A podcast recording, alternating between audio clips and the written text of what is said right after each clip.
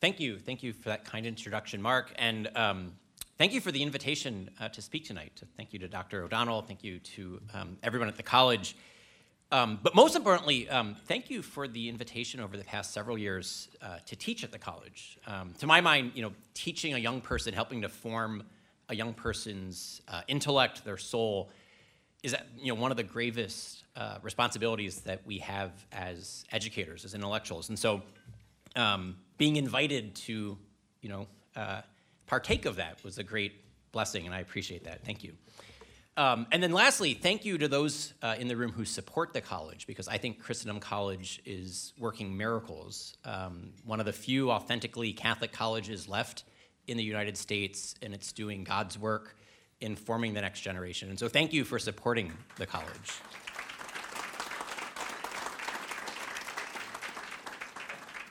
You wouldn't hear me say that about my alma mater in South Bend, unfortunately.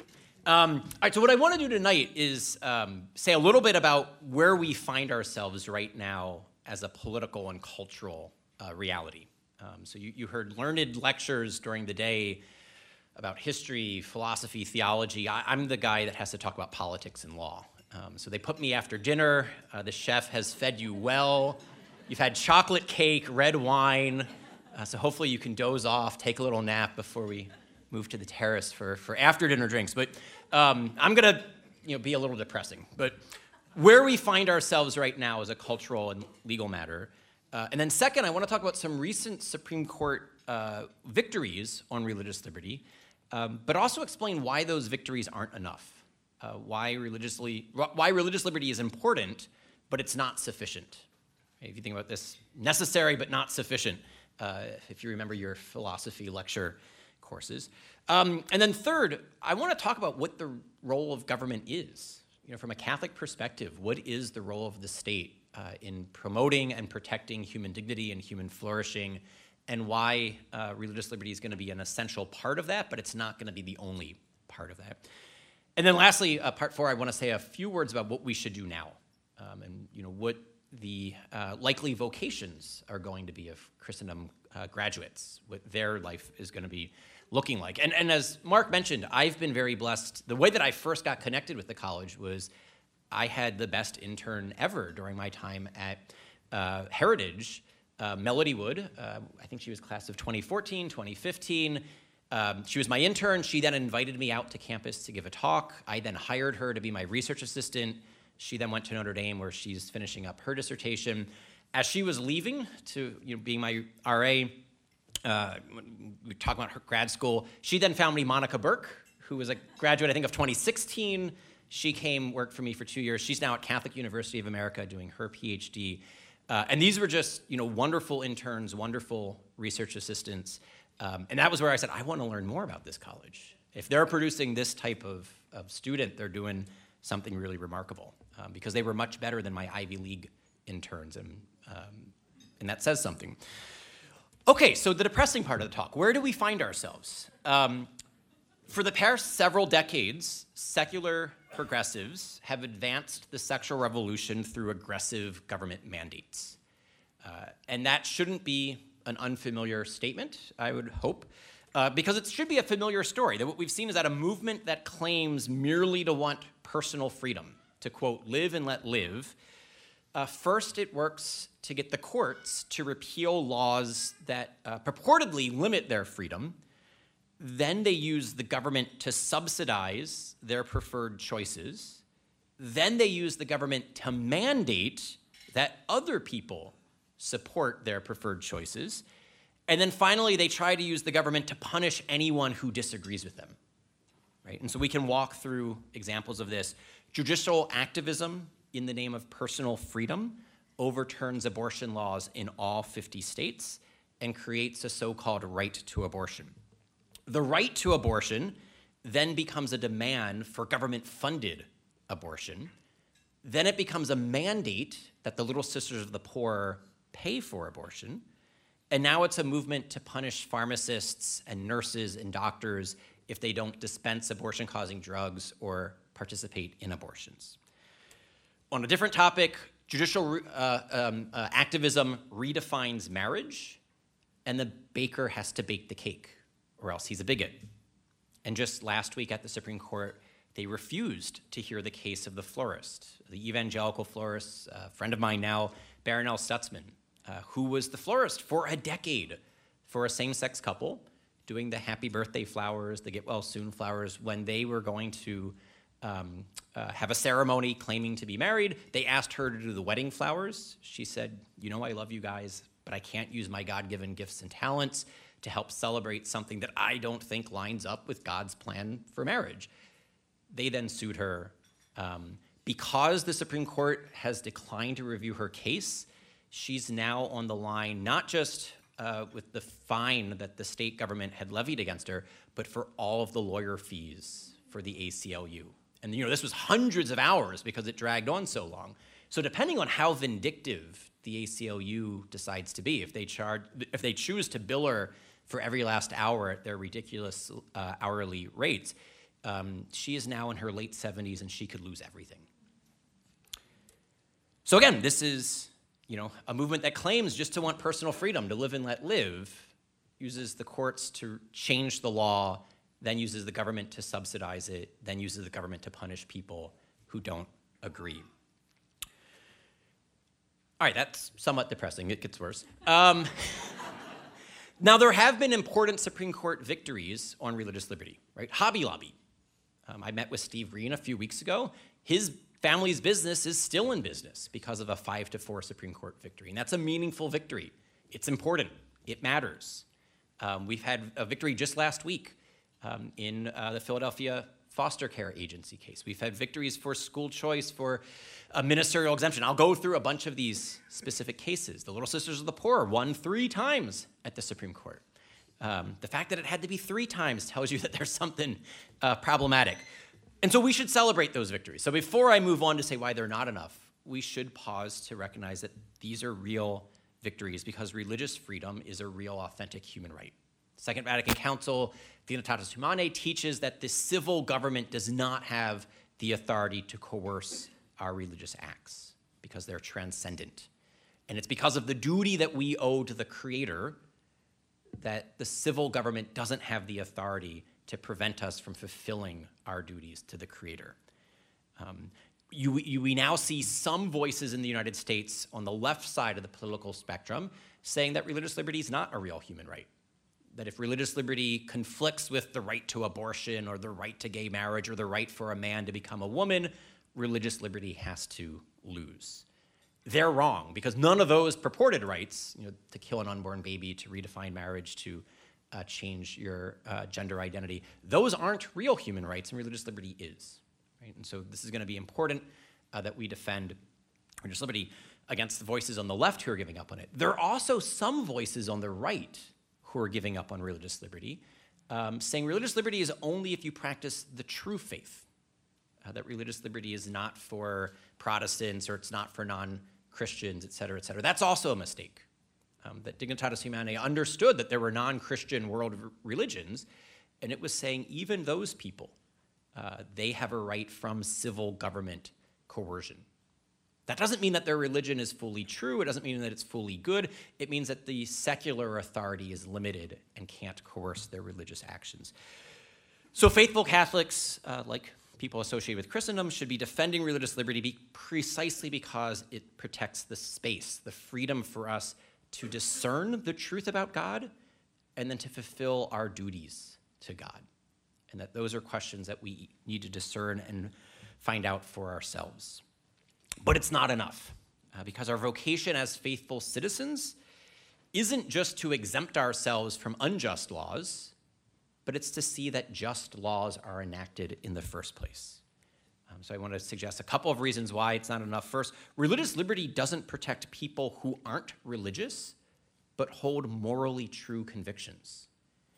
If you are secular and you believe we shouldn't be killing unborn babies, a law that forces you to do what the Green family had to do and what uh, the Little Sisters of the Poor have to do is an unjust law.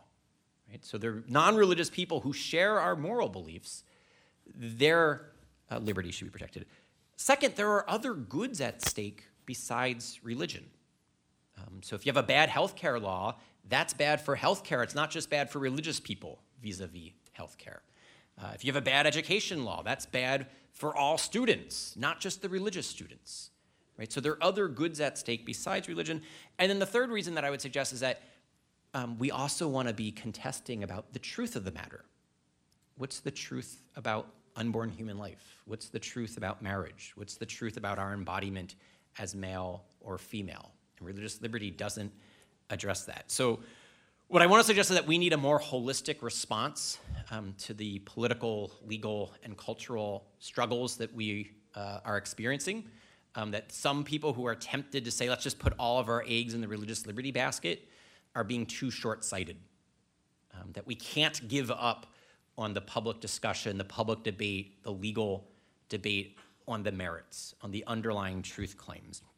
And this is particularly, particularly true uh, when it comes to uh, gender identity, transgender claims, um, to the bad Supreme Court ruling last year from Justice Gorsuch, I mean, which was rather surprising to many of us, where he said the word sex now means gender identity.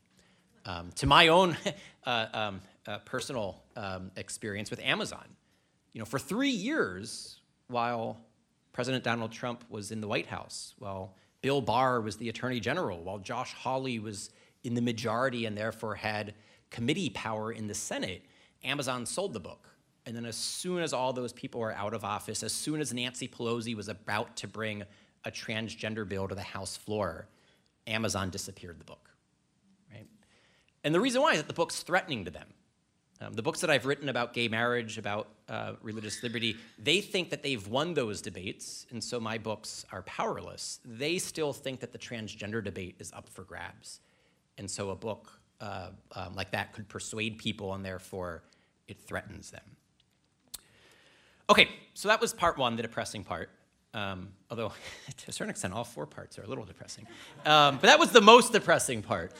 Um, second, let me say a little bit about the Supreme Court um, some victories, so this will be somewhat more optimistic, um, but I'm going to say some good religious liberty victories, in, in particular for some Catholic uh, plaintiffs, some Catholic uh, clients, uh, won these Supreme Court victories. The, the, law firms representing them, Alliance Defending Freedom and Becket, uh, two great uh, uh, public interest nonprofit law firms representing people pro bono so that they can um, have their day in court.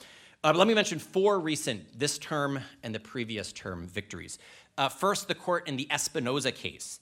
It struck down notoriously anti Catholic Blaine amendments. Uh, these were the amendments that were passed by the Know Nothings um, during the wave of Catholic immigrants. They wanted to make sure uh, that Catholics wouldn't be eligible for any public funding. Uh, and so many states passed state Blaine amendments. The federal Blaine amendment was never uh, ratified. And the court struck these uh, amendments down as applied to funding for education. Um, but if you read the opinion, the logic of the opinion suggests that it would apply to all public funding. Um, and this is great because what the, what the court ruled is says, look, the Constitution doesn't require funding for private schools, but if your state chooses to enact a voucher program, you can't refuse to allow parents to use those vouchers at faith based schools, including Catholic schools. Uh, and so that's an important religious liberty win because if you are a working class Catholic family and your only option is sending your kids to the government run public schools, you would now have an option if your state does create a school choice program uh, to use that voucher to send your kids to the Catholic school, um, which for many families is going to be a life saving, soul saving option because the public schools are getting. I, I, could never. We live in Loudoun County. We live north of Leesburg and Lucketts that's like been the center of all of the critical race theory, all of the trans. We could never send our kids there, right? And so we're paying ridiculous property taxes, and we're going to have to save our money to send our kids to a Catholic school or to homeschool our kids. So this is an important win. All right, second was the Little Sisters case, the third Little Sisters case.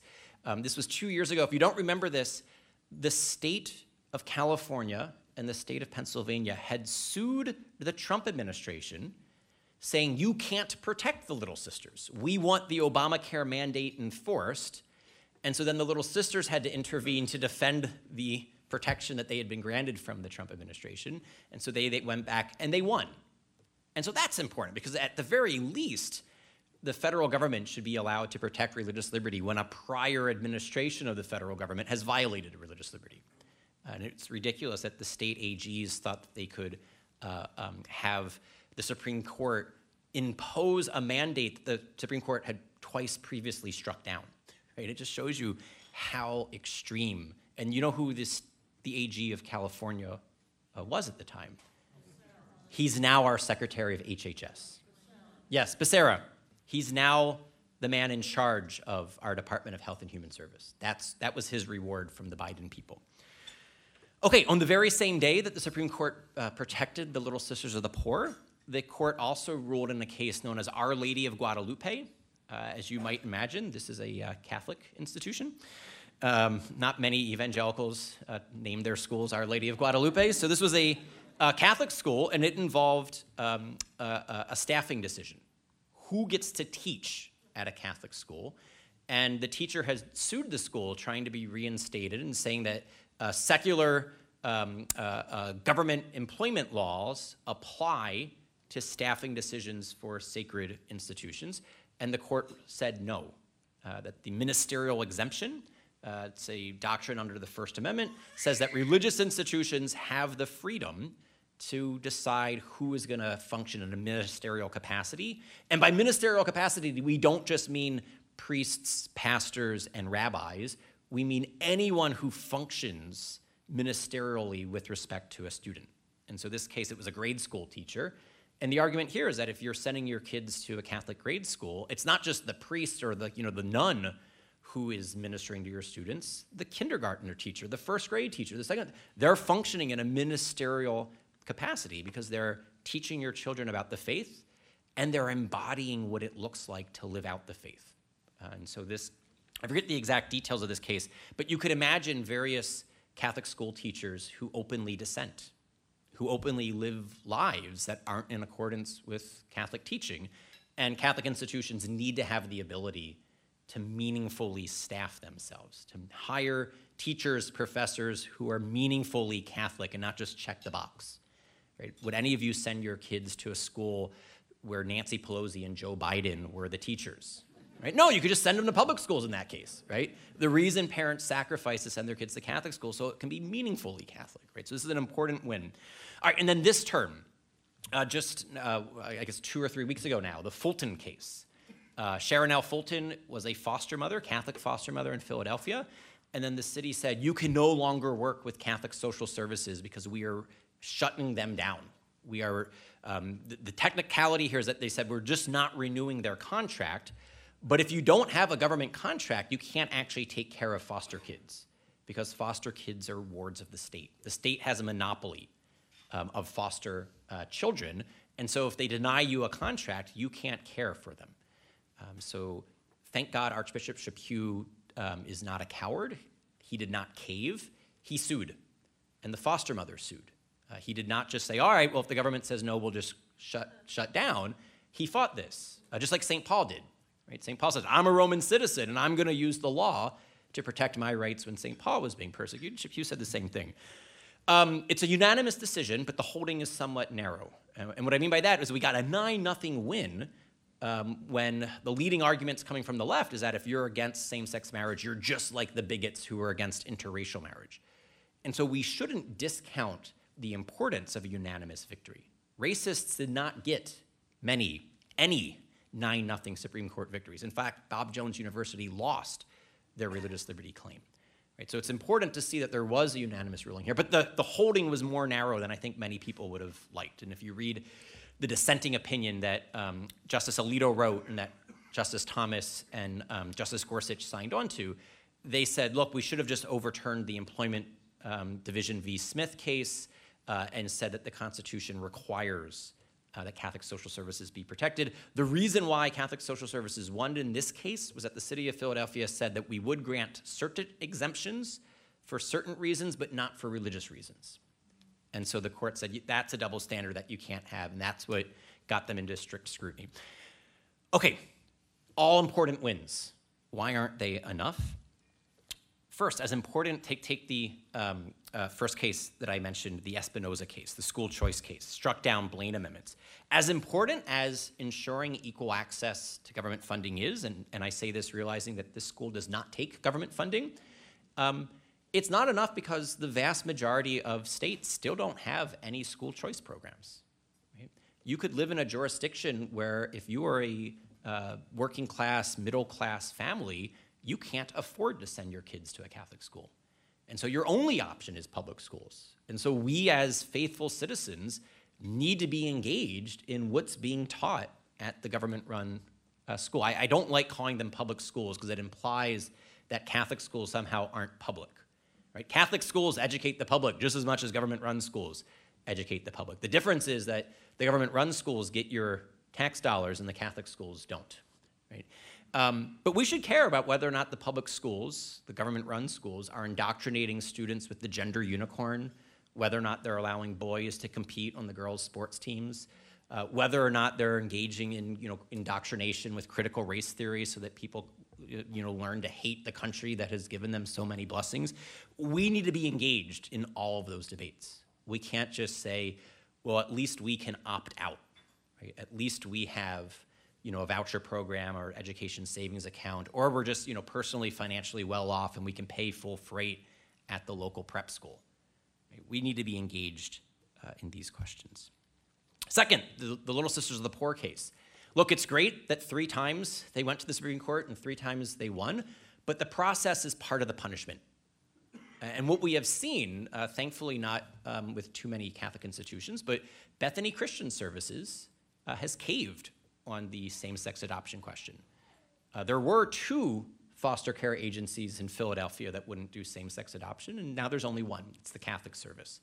Bethany, Christians, uh, Bethany Christian Services has announced that they're going to do same sex adoptions, right? Because they didn't want to be punished by the process of litigating, right? And realize that um, Jack Phillips, who won his Supreme Court case, if you talk to him, he'll tell you it was like going through hell. It's a, not a pleasurable, fun experience. He wanted to be a baker. He wanted to be, you know, crafting these. It was called Masterpiece Cake Shop because he was creating masterpieces of art, but his canvas was flour and his paint was sugar. Right? He didn't want to be a plaintiff at the Supreme Court. So even if you win, you're still going through a process which is punishment. But then, second, the Obamacare contraception mandate still exists. And it's an unjust mandate. Even if we have exemptions for the owners of Hobby Lobby and for the Little Sisters of the Poor, it's an unjust law that our government mandates businesses of a certain size pay for contraception and abortion causing pills. And it's particularly unjust that they do this as a preventative health care mandate. Right? Contraception and abortion don't prevent a disease. If you're reproducing, your reproductive system is working well, right? And so this is an unjust law regardless of whether you're Catholic or not. It's also, it violates a pro life principle, right? That's why the Green family, the, the owners of Hobby Lobby, objected. They're not the Little Sisters of the Poor, they're not Catholic, they don't object to contraception, but they do object to the four um, uh, drugs and devices that were mandated by HHS that had FDA labels saying that they could kill a developing embryo that mandate still exists. And with Xavier Becerra uh, as the secretary of HHS, and with Dr. Levine being uh, the, assistant secretary, I have no doubt that the, um, the religious liberty exemptions that my colleague at the Ethics and Public Policy Center, Roger Severino, Roger, uh, for four years was the head of civil rights at HHS, and he undid as many of the bad mandates that came from the Obama people you know, he came to work uh, with me at EPPC, and we're now watching as the Biden people undo all the good things that Roger did, right? Because the underlying law exists, and now that we have a bad administration, they can put back all of the bad uh, provisions. Okay, uh, third, uh, I'm going to skip to do, do, the adoption agency case first, and then I'm going to go back to um, uh, the, the, the, the, teaching uh, case. It's great that Philadelphia Catholic Social Services um, won their case. But as Alito's concurrence pointed out, um, so it's a 9 nothing. he concurs, but he concurs in the judgment in order to dissent from the holding, more or less. I mean, that's when you read it, you see what he's doing. He's saying, look, the mayor of Philadelphia can come back tomorrow and say, all right, fine, we're just getting rid of all exemptions, both secular exemptions and religious exemptions, and then Catholic Social Services is right back in court. Right? Uh, and even if uh, we do protect the ability of Catholic adoption agencies and foster care agencies to stay in business. All of the rest of the agencies are refusing to protect a child's right to have a mother and a father. Right? Religious liberty isn't the only issue at stake here. It's like, do we still believe and are we still willing to defend the proposition that children deserve both a mother and a father? Right? one of the downsides about Obergefell is increasingly few and few people are willing to suggest that that's a truth. And when I quote, a child has a right to a mother and a father, I'm quoting Pope Francis. Right? That's not you know, some crazy uh, right wing nut job. Right? That, that's our current Pope. And yet, increasingly, you find that fewer and fewer um, Americans are willing to affirm that. And then uh, the fourth case that I had mentioned, the ministerial exemption case. This is good. It will protect the ability of a school like Christendom to staff meaningfully with Catholic faculty, with Catholic professors, with Catholic coaches, with Catholic student life uh, people, anyone who's functioning in a ministerial capacity. This is a great precedent to protect you. But there are lots of people uh, who don't function in ministerial capacities, uh, and there are lots of employment decisions um, that you couldn't even make a religious liberty case. So, for example, if the Green family, the owners of Hobby Lobby, refuse to pay for sex reassignment procedures as part of their health care plan, will they have to be back in court? And I think the answer here is yes, um, that we're waiting uh, to see when we'll have an employment decision uh, related to um, gender affirmation, as they now call it, procedures. We saw that the owner of the funeral home, uh, this was an evangelical business owner, for six years he had a male employee who was the funeral home director. Um, he received a letter from the employee saying, I'm taking a two week vacation and then I'm coming back as a woman. And the owner said, I can't allow you to do that because like we're dealing with grieving families and it's going to be obvious that you're a male wearing a dress and this isn't going to work in two weeks vacation. And he was sued by the employee and he lost. Uh, the bostock case was also paired with the harris funeral home case. That dealt with the direct employment question employment or termination there's then going to be the next case about benefits whether or not, as a condition of employment or a benefit of employment, you have to allow your employees to use uh, the bathroom or the locker room of their choice, whether or not your health care plan, if it covers a mastectomy for a female employee with breast cancer, does it have to cover a mastectomy for a female employee who wants to identify as a male? Right? These are the future employment cases that are coming. And the ministerial exemption, while it's important, it's not going to be enough because it's not going to cover any of those cases. And the holding in the Bostock case isn't going to be limited to employment. We've already seen, just within the past three weeks, uh, the Biden administration has said that the logic of the Bostock case, which said the word sex means gender identity in employment law, also applies to every other area of federal civil rights law that has the word sex, most particularly education law, Title IX. And again, Christendom is lucky, Title IX doesn't apply to you guys because you don't take government funding. It's an important hedge that you've placed to protect yourself. But most other institutions, both uh, religious and non religious, do take government funding. And therefore, Title IX applies.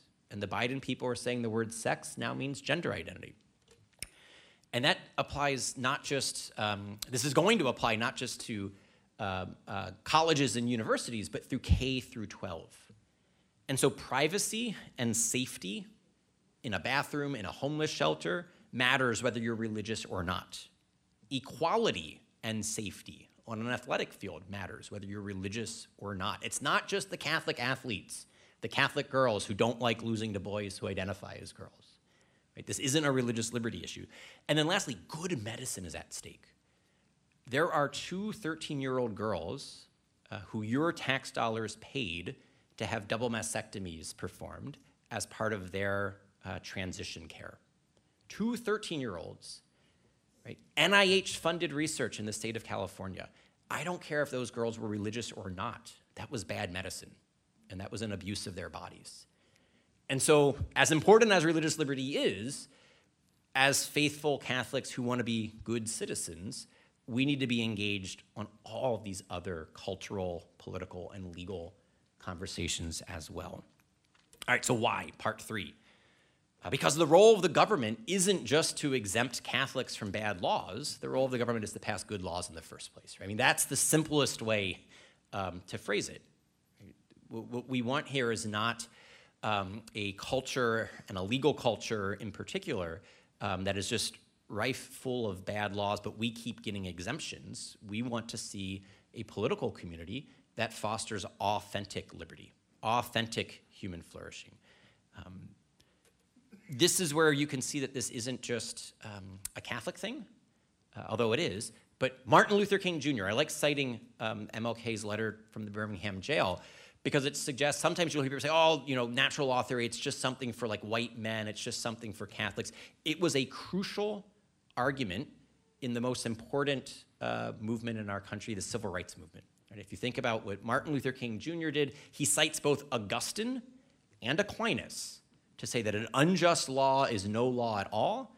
And how do we know if a law is unjust? Because it's a man made law that doesn't square with the natural law and the eternal law. Right?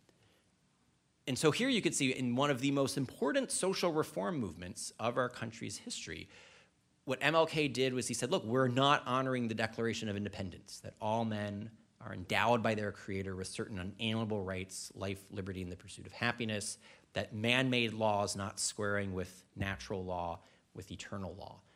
Um, that what we're seeking here is not just islands of exemptions, but the state to promote laws that are actually just.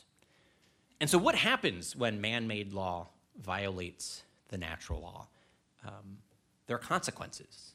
Um, so, I've, um, I've, in other pieces of writing, I've said that there are human costs to getting human nature wrong.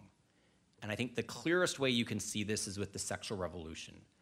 Uh, it started as a cultural phenomenon with the 60s, 1968 in particular, but then a legal phenomenon uh, with Roe v. Wade, uh, with various forms of um, uh, uh, sexual kind of laws, the overturning of laws, in something like um, Lawrence v. Texas, with the redefinition of marriage with Windsor and Obergefell and then Bostock. What have we seen? We've seen millions of unborn babies killed.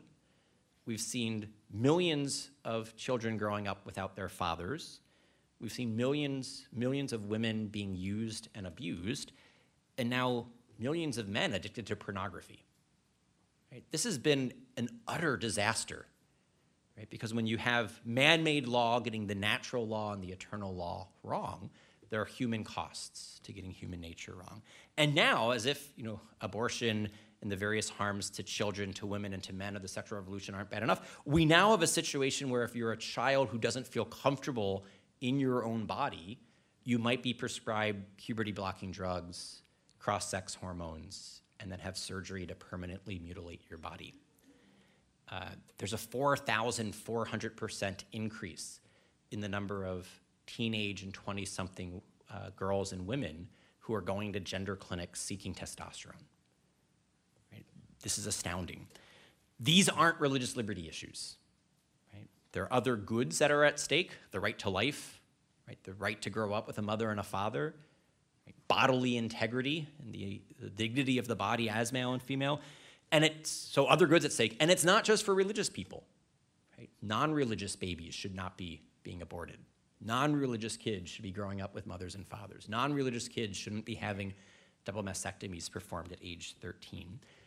And then lastly, the truth of the matter is at stake. There is a truth about that child developing in the womb. There is a truth about what marriage is. There's a truth about our reality and therefore our identity being made in the image and likeness of God as male or female. And the law is getting all of those things wrong right now, which is also how we then get the religious liberty violations. Right? So even if all you cared about was religious liberty, you should still want to see man made law reflect the natural law, because it's only when we passed unjust laws to begin with that true religious beliefs could be violated. Right? There'll never be a conflict between true religion and just laws because the natural law and the divine law both descend from the eternal law.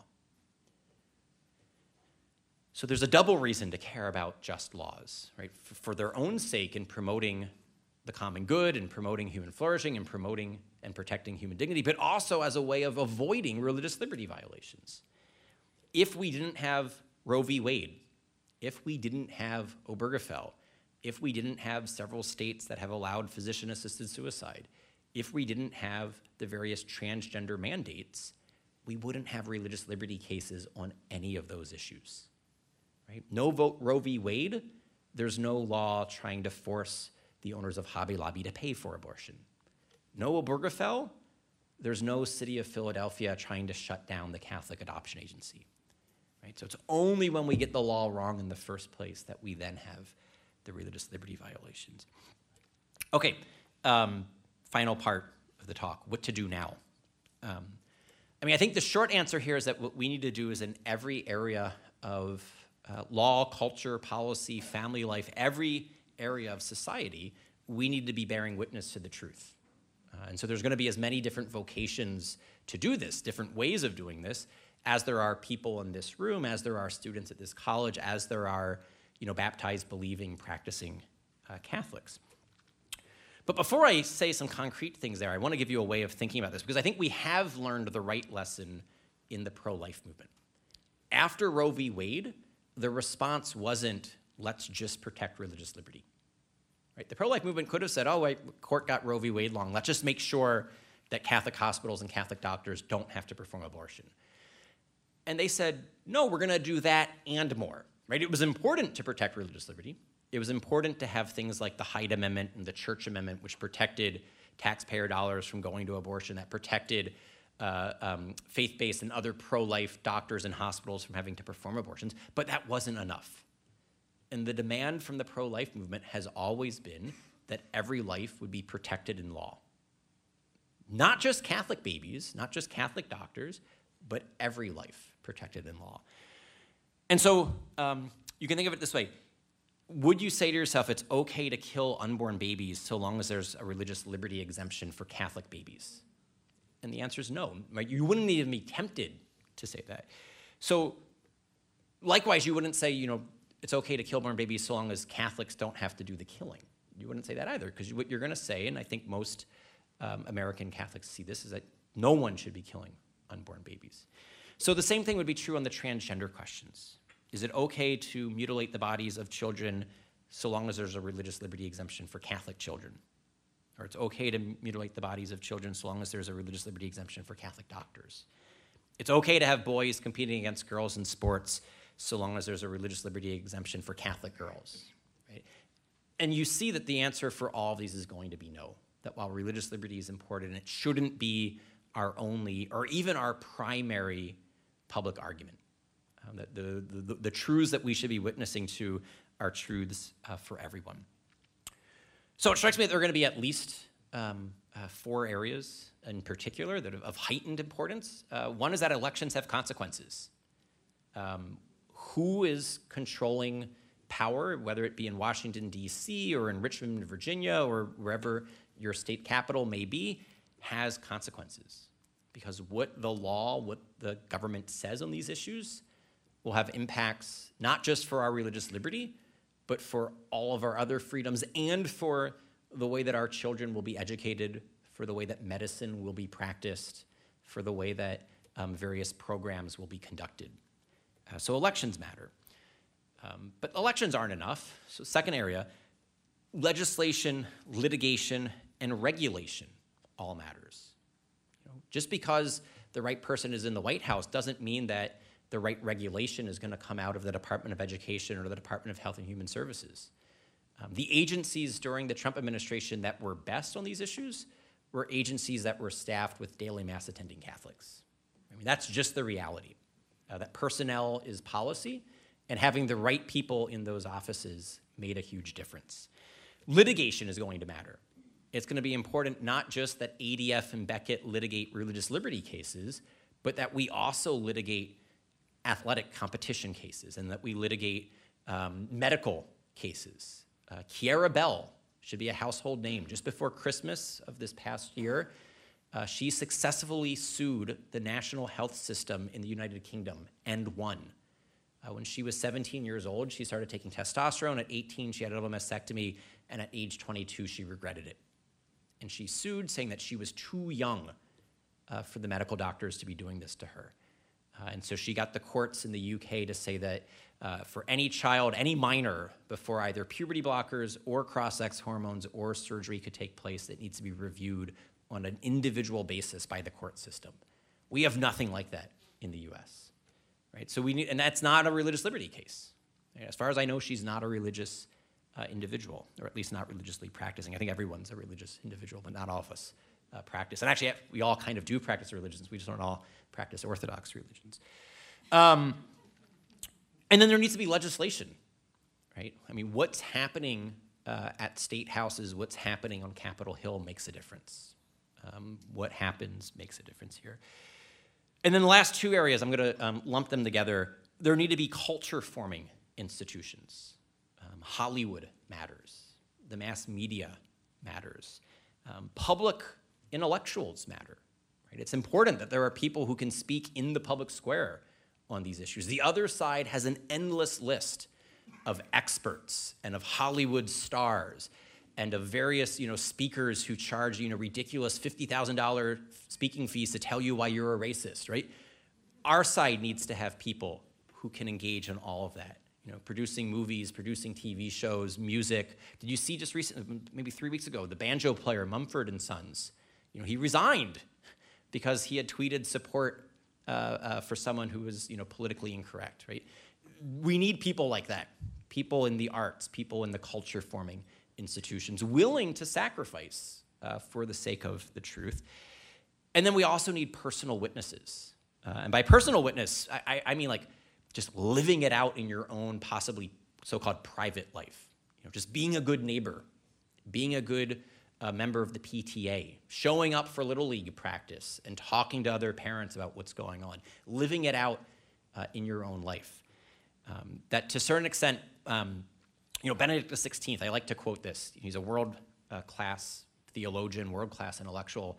And there's a quote of his that I like where he says, It's not the arguments of the theologians that win converts, it's the beauty of the artists and it's the holiness of the saints. Right? And it's all the more powerful coming from Benedict because he is a world class intellect. It's one thing for like stupid people to say, yeah, arguments never change minds. It's another thing for a really smart guy to say that. Right? And he's saying, look, as important as all, you know, he's written like 50 books, you know, hundreds of academic articles, as important as all those things are, what really makes the difference is the beauty of holiness. Right? And so I'll wrap up, and then we'll have time uh, for Q and A, unless unless Mark comes up here with a giant hook, in which case we might not have time for Q and A.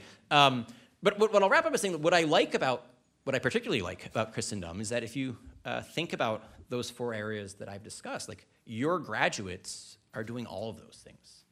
Right? They're learning all of the book smarts. They're getting well educated, and then they're doing something with it.